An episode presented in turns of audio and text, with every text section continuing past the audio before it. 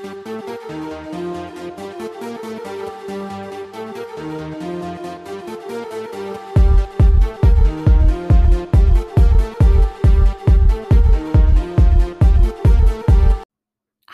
I'm Stephanie, and this is Real Housewives of Neopia. Together, we're going to re explore some dark depths of pop culture, most of which you've willfully forgotten about. If you missed the news, I'm now covering Rock of Love Season 1 on Patreon every Wednesday. The first episode is available here for free, so please listen to it. I think it's my favorite episode I've ever done since I'm so passionate and connected to the source material. I wanted to once again remind everyone who's using the Anchor support feature switch over to patreon.com slash real housewives of neopia if you prefer you can continue to use that if you want because the option is still available but the $5 patreon tier will unlock weekly bonus episodes and from a consumer perspective, that seems to be a way more inviting and worthwhile prospect. Covering Rock of Love for just one day has breathed new life into me, and I just want to pay that forward. I'm an altruist.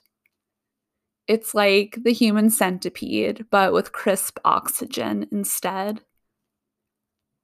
As we all know, I'm an obsessed freak, and there's a high chance you'll learn some new things in this new chapter. Start me with a good time. So, I left off on a major cliffhanger last week. There was pie drama brewing behind the scenes, and I just want to set the record straight.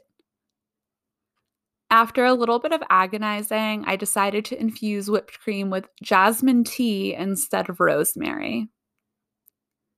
The results were lovely. I liked it, but I honestly should have done rosemary.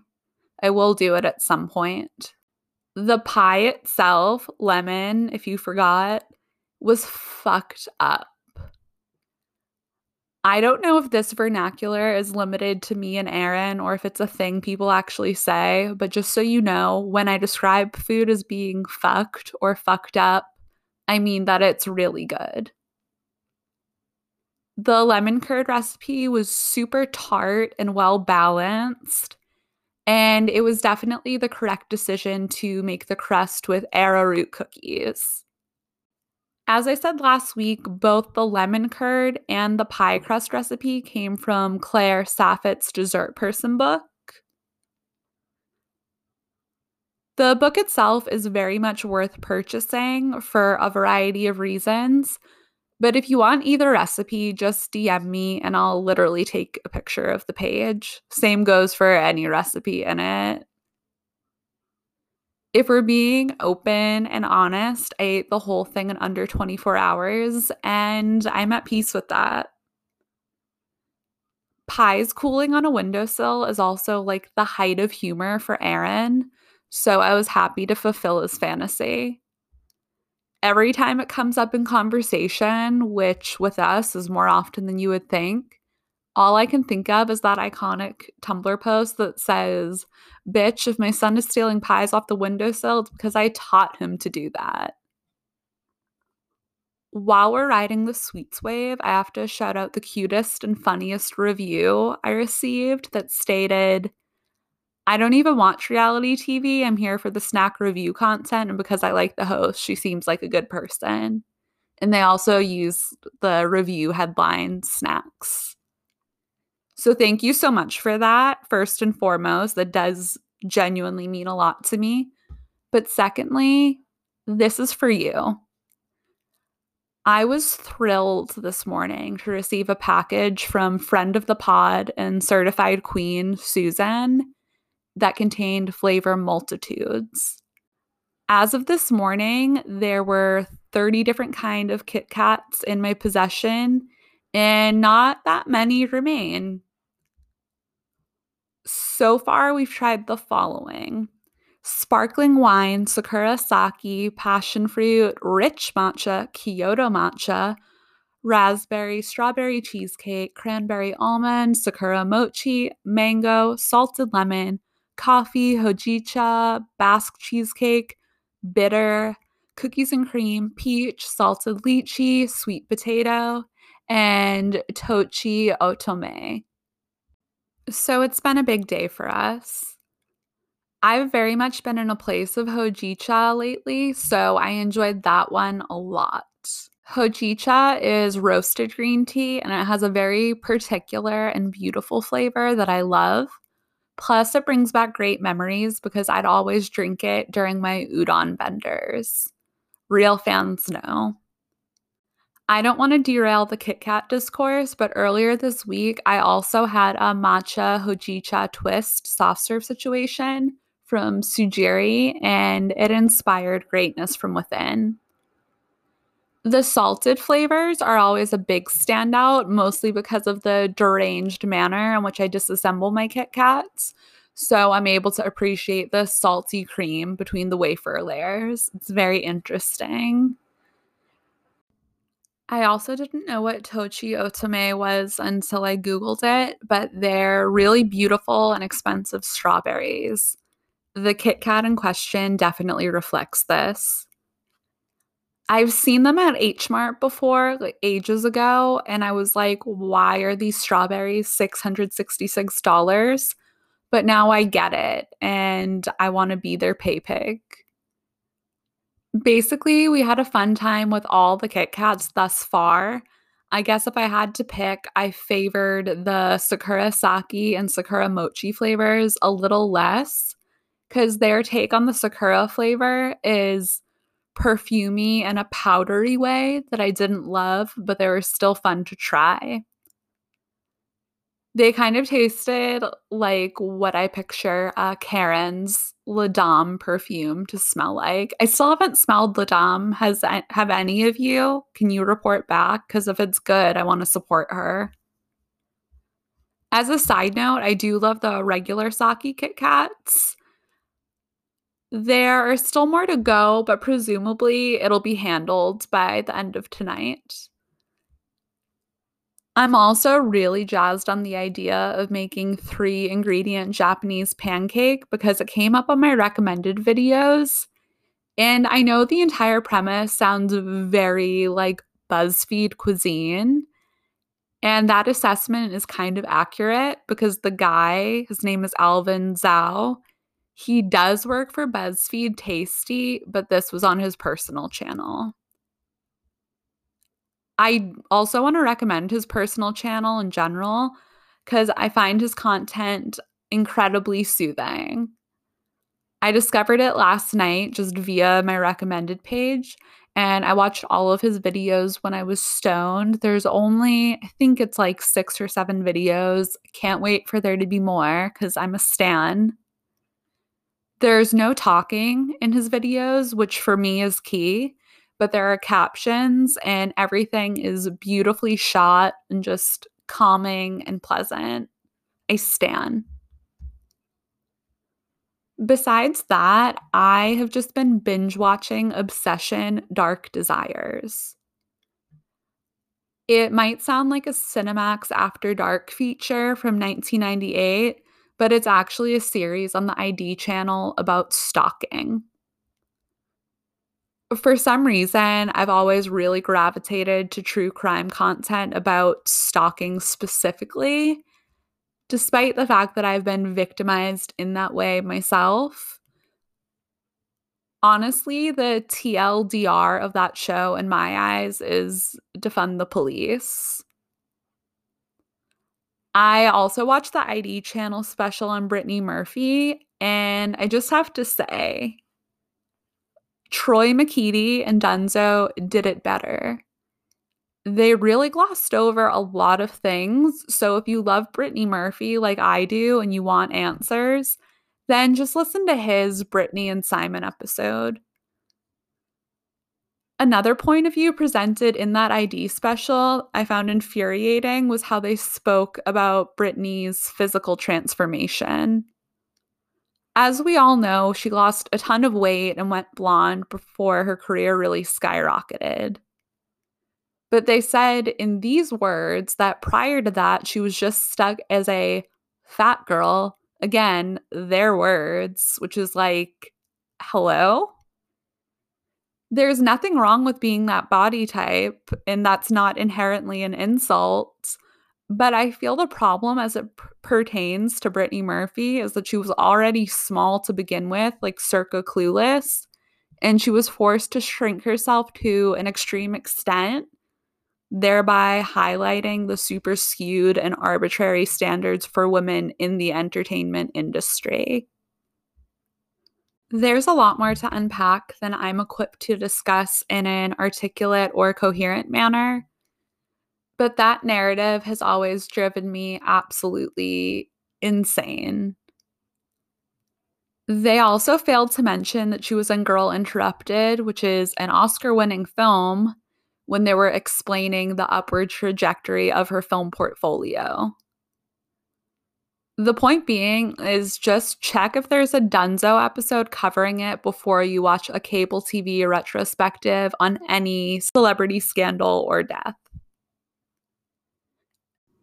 There is one thing I'm fairly certain no podcast has covered, and that is Real Housewives of Vancouver, Season 2, Episode 5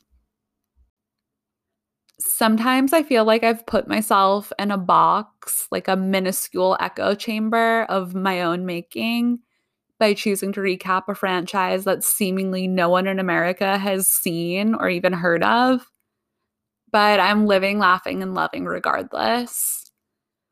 Also, please don't be shy in suggesting what series you'd like me to cover next because when this season is over, I'm going to continue this format of entire season recaps moving forward. So we left off at Amanda's birthday dinner last week. Ronnie was expertly shit stirring. Mary didn't want to go there, with Jody frothing at the mouth with every intention of, in fact, going there. After some back and forth, Mary just maintains they should let Amanda enjoy her evening. Much to my surprise, Jody actually backs off and everyone cheerses.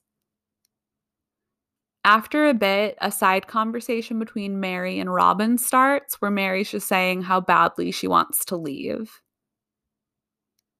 Thankfully for Mary, her phone just so happens to ring with news that her friend's kid was run over by a bus. During the course of this brief conversation, Jody stares her down like a hawk the entire time. Once she hangs up, she relays the awful news to everyone and says she might have to leave. Ulia also happens to know this friend, so she calls her in front of everyone to ask if she's okay. And quickly it becomes pretty clear that no kid was actually hit by a bus. I completely understand Mary's desperation, but I also thrive on secondhand embarrassment on television. So I was obsessed with this whole situation. If I was attending an outing where I knew my number one hater would be, I would have a plan that's more fully realized. I actually probably wouldn't go anywhere where my number one hater would be but if I did, I would just leave with no reason given because I don't feel like I need to explain myself to anybody.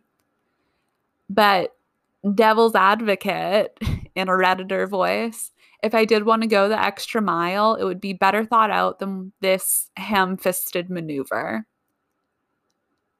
In this moment, Ulia confirms my love for her because she's a real bitch and she just insists that they talk about it later when Robin presses the subject because she doesn't want to blow up Mary's spot in front of the group. So it's all chalked up to a misunderstanding. So Mary's shit out of luck because she refuses to just say she wants to leave. Instead, she poorly improvises and says she absolutely has to leave now because her kids are having a wild party at her house. Everyone's fairly certain that she's lying, and that's confirmed almost immediately. Once she takes off, Ronnie excuses herself to the bathroom shortly thereafter this restaurant is in a hotel or something because on her way to the bathroom, Ronnie sees Mary having a drink and just keying with the masses at the bar next door. So when I say next door, I mean this bar is in the same building as the restaurant, which is why Ronnie spotted her with such ease. Ronnie is rabid to share the news. Of course, everyone's ripping Mary apart. That's pretty much the major storyline of both seasons of this show. This gets compounded by Amanda abruptly announcing that Mary blames Ronnie for she and Jody's problems. This was not shown on camera, and I don't think Amanda and Mary speak outside of filming, so I find that hard to believe. I know we just saw Mary lying over and over and doing it really poorly, but in this specific case, I'm Team Zilba. I just tried to think of an alliterative stand name for Mary, but the only thing I could come up with was Zilba Zygote, which is frankly appalling. Anyways, during this time, Robin is defending Mary with her life while everyone else just continues to rip her apart. The next day, Robin is meeting with Mary in an attempt to get to the bottom of things. She knows Mary lied, but she doesn't hold it against her because of the understandable nature, so she just wants to sort of talk it out. Robin describes the evisceration of Mary after her departure, but she also says Mary sort of brought it on herself because of the clumsy lying of it all. Mary refuses to own the fact that she lied, and she says she simply got sidetracked with acquaintances at the bar next door. Robin's literally a good friend to Mary, and she's trying to help like save her further ridicule and embarrassment by nudging her to just own up. Naturally, Mary still refuses. I totally get why Mary wanted to leave, but I still don't understand why she didn't just do that. Goodbye and no are complete sentences. I love leaving outings without a reason, and I love when people do it to me. I'm being dead serious. I have one friend in particular who pre COVID I loved hanging out with, and we always have a great time together. But at a certain point in the evening, when things are winding down, she'll just be like, Well, my Uber's on the way. And I think that should be normalized, especially considering Mary already tried to leave once so it doesn't really help her case here. I do not think she deserves the insane bullying from Jody, period, but this isn't helping. In another scene with Robin, we see Cole, who's the child we met last week, and he's coming over her house with his dad because let me re- remind you, he's like 12 so they can practice their duet. The Thunderbird Grand Prix is upon us soon, so Robin's super nervous because this is kind of their only opportunity to rehearse before the big day. Last week, I retracted that their event is called the Grand Prix, but right now I'm retracting that retraction because the full name is, in fact, Thunderbird Grand Prix. So I was right all along, and I should not have wavered in my confidence. When describing Cole, Robin says he's a star. He's been on Ellen. I love that criteria. She wants their duet to sound like her vision, so she proceeds to micromanage him throughout the rehearsal as a result in her opinion, it's a little shaky, so that just amplifies her nerves even further. I'm mm-hmm. still obsessed with a 40 something year old woman being forced to duet with like a little kid. Ulia is having an art party, and everyone but Mary is in attendance. She did invite her, but allegedly, Mary is shooting a music video. Initially, I didn't believe this given the earlier incident, but it is actually true because we get to see the process for ourselves. Jody and Amanda ride in a limo to the party while talking shit about Mary because that seems to be the only conversation topic they have. Robin arrives wearing a poncho made out of soda can tabs because she thinks it's perfect for an art theme. Literally, her art pop can mean anything. Jody laughs hysterically about this garment in her confessional, but to Robin's face, she says that it's fabulous. There are more valuable confessional insights from Jody. The first being that Ulia is good at drinking vodka, dance music, and looking hot. I realized this was backhanded, but I was shocked to hear Jody compliment anyone's physical appearance when it seems like she loves to tear people down in that department. She also says, Oh, to be 26 in Russian again, as if she was Russian at one point and is no longer. The food spread looks really robust and great, which I appreciate. It looks like there's several different kinds of caviar. I'm speaking of pre pandemic times because there are no outings to speak of these days, but I get really irritated when there's no food in social situations. I've learned to at least pack a snack for myself just in case because unfortunately I am one of those people who just turns into an evil demon when they're hungry. Before the art portion of the evening commences, the ladies are just casually chatting. Amanda was asking about Ulia's stepchildren and her husband's travel schedule.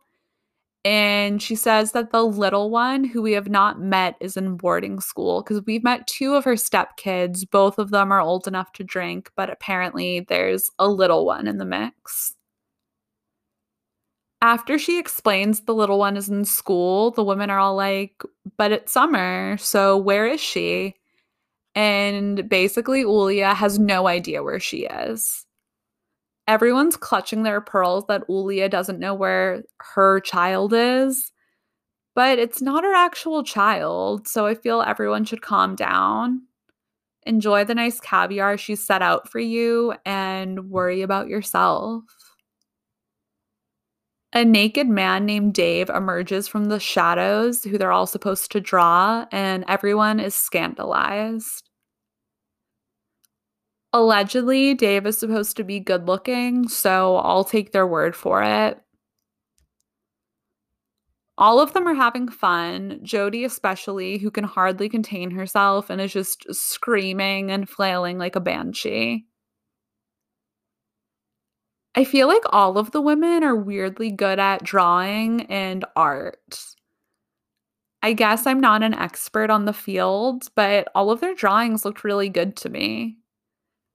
Ronnie says, in all seriousness, that hers could sell for a lot of money and that she's a fine artist. Again, I don't know enough about the subject to dispute that, and I don't see why not. I truly would love a Ronnie Stevenson original to frame. For once in her entire life, Jody only has glowing things to say about the party. This will all change soon at the Thunderbird Grand Prix, but before we get there, we hear some of Jody's good news. She and Mia are sitting down, they're discussing the art party and how much fun it was when Jody drops the bomb. She has been invited to Toronto to guest judge on Top Chef Canada. I need to track down this episode like yesterday. I could be making this up, but I think she's also been on Chopped Canada. Real Housewives of Neopia is basically sponsored by Chopped Canada at this point. I haven't even watched it. But yeah. I've since privated my Tori Spelling episode because the audio was so horrendous and I was overall unhappy with it. But lest we forget the Chopped Canada 2 conflict. I'm strongly considering doing full season recaps of True Tori, so let me know if you want that or if you would prefer something that's less upsetting. Enter Thunderbird. Everyone's there, and Jody's furious about Mary's presence because she insists that it is Robin's event and Robin's event only, even though Mary is also performing. They're going to a barn in the middle of nowhere, but in spite of that, Ronnie's wearing an Alaïa. I love that about her. After Mary sings the Canadian national anthem, then Robin and Cole, as a team, sing the American national anthem. Jody is moved to tears by Robin's voice. Everyone rallies around Robin while completely ignoring Mary. Jody is also laying it on extremely thick how beautiful Robin's voice is and how much of a gift she has while Mary is in earshot. Of course, I wouldn't expect Jody to congratulate Mary. I also wouldn't go out of my way to compliment someone I hate, but it was kind of sad seeing Mary stand off to the side while absolutely no one acknowledged her. They all sit down for drinks after, with a woman named Mashaya also in attendance. So, Mashaya is actually the woman who allegedly called Mary to say that her son was hit by a bus so Amanda wastes no time in directly addressing her in front of everybody. Mashaya insists it was a miscommunication and that Mary simply misheard her. So Ronnie starts applauding. She says, Very well rehearsed, rock and roll, nicely done. Even though I would not be in this situation at all as an adult because of things I said earlier, I know that feeling when you're caught in a lie that's just embarrassing that didn't actually hurt anyone. And it's just like big middle school vibes. It takes me to a place of Pen 15. At that point, Jody individually pulls everyone away from the table to invite them to Toronto in front of Mary. Everyone except for Robin, who she has Ronnie ask on her behalf. So that's where it ends. I feel like nothing happened in this episode. Like there was so little actual content. I don't know how long I've been talking at this point, but I feel as though this was a five minute recap. But based on the previews for next week, I think there'll be more than making up for it. So we'll find out next Friday, and I can't wait. As I mentioned at the beginning of the episode, I will be dropping Rock of Love recaps on Wednesday on my Patreon, patreon.com slash Real Housewives of Neopia. And you can find me on Instagram at Botox Groupon, B O T O X G R O U P O N, and the pod on Instagram at Real Housewives of Neopia. Thank you guys so much for your support and for listening. As always, I truly couldn't do it without you. So, yeah, I love you all so much, and I'll see you very soon. Goodbye.